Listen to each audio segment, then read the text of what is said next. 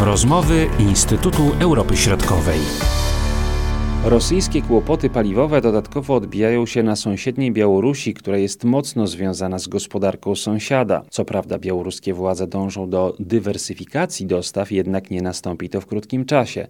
Podobnie sama poprawa sytuacji na rynku paliw, uważa dr Michał Paszkowski. Jeżeli chodzi o popyt na, na paliwa, no to w większości akurat państw na świecie on oczywiście maleje z uwagi na pandemię oraz zamykanie gospodarek. Natomiast jeżeli chodzi o tą kwestię podażową, aby y, wydobycie ropy naftowej, to faktycznie też sytuacja Rosji nie jest idealna. Rosja akurat tutaj jeszcze w marcu 2020 roku zerwała porozumienie z państwami OPEC, które obowiązywało od y, praktycznie 2017 roku. Wówczas nie zgodziła się na kolejne cięcia e, wydobycia ropy naftowej. I jeszcze do tego, do tego marca wówczas musiała obniżać wydobycie o 230 tysięcy. W marcu poproszono ją, można powiedzieć, o kolejne obniżenie wydobycia wydobycia o kolejne 300 tysięcy, no ale się nie zgodziła, tak?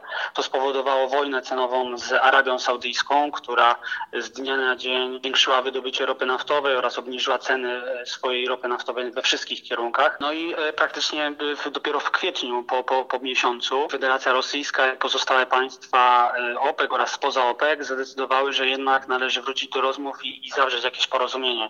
No i wówczas e, Rosja została zobligowana do obniżenia wydobycia o prawie 2 miliony baryłek. Co to oznacza dla rosyjskiego budżetu, właśnie te ograniczenia, które zostały wymuszone na Rosji? No, zdecydowanie mniejsze wpływy budżetowe, spadek w ogóle udziału w rynku, więc y, no tutaj e, wiele firm e, rosyjskich jakby uczestniczących w tym rynku, czyli wydobywczych, także transportowych, no będzie mocno jakby tutaj tracić na znaczeniu, na środki finansowe będą mocno jakby tutaj no, ulegą mocnemu ograniczeniu.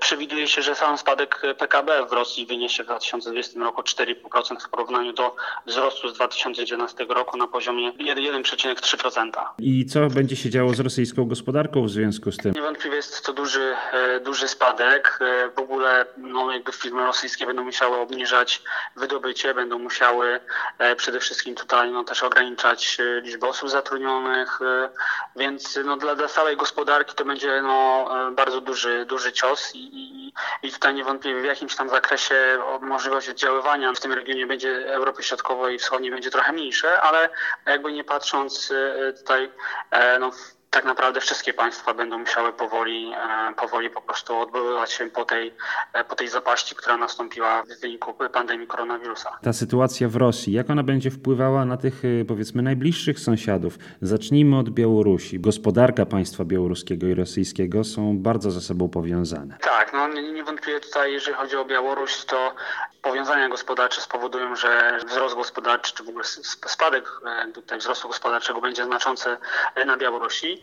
Pod względem takim paliwowym dla Białorusi też jest problem taki, że Rosja wprowadziła od czerwca do października, pierwszy raz od lat 90. XX wieku, zakaz importu paliw e, do Rosji.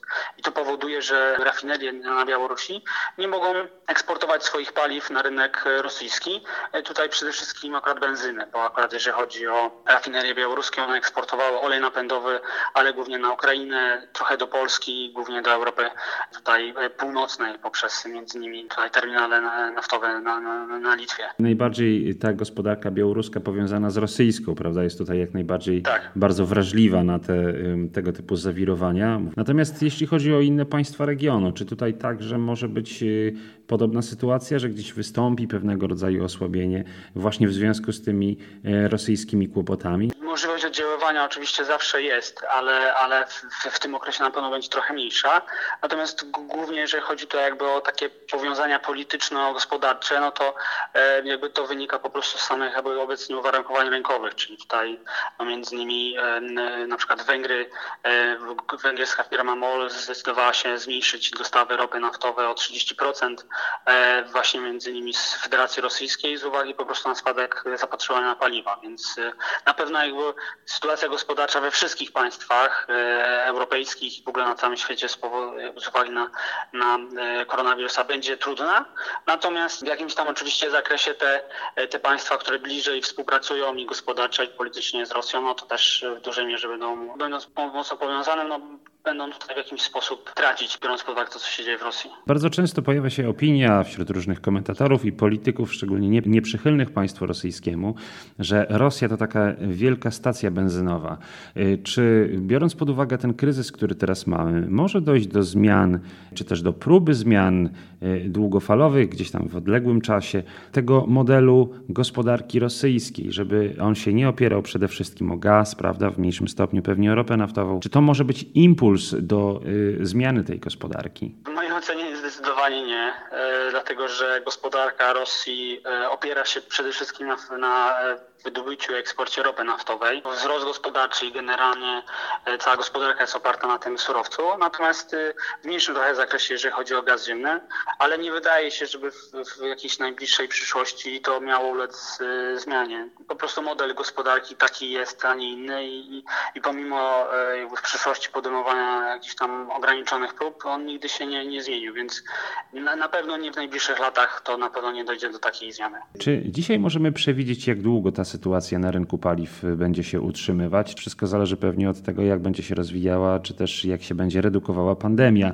Ale czy możemy pewne scenariusze zakreślać? Na pewno e, jest to bardzo trudne, dlatego że e, wciąż nie wiemy, czy przypadkiem nie dojdzie drugi, do drugiej fali pandemii na przełomie no, tego i kolejnego roku, więc no, tutaj na pewno będzie to, będzie to mocno rzutowało na sytuację po prostu na, na, na całym rynku paliw. Jeżeli chodzi o na przykład między, tutaj szacunki Międzynarodowej Agencji Energii, ona ocenia, że samym w 2020 roku zapotrzebowanie na ropę naftową spadnie o ponad 8 milionów baryłek dziennie, a praktycznie w 2021 na pewno nie nastąpi odbudowa poziomu konsumpcji e, tego surowca sprzed pandemii, tak? Więc dopiero w 2022-2023 można spodziewać się jakiejś e, poprawy sytuacji i to będzie dotyczyć praktycznie również wówczas Federacji Rosyjskiej jako dużego eksportera ropy naftowej. Musi być gdzieś popyt na, na, na paliwa, żeby Rosja mogła tutaj móc eksportować odpowiednią ilość e, ropy naftowej. Mówił dr Michał Paszkowski, Marcin Superczyński. Do usłyszenia. Były to rozmowy Instytutu Europy Środkowej.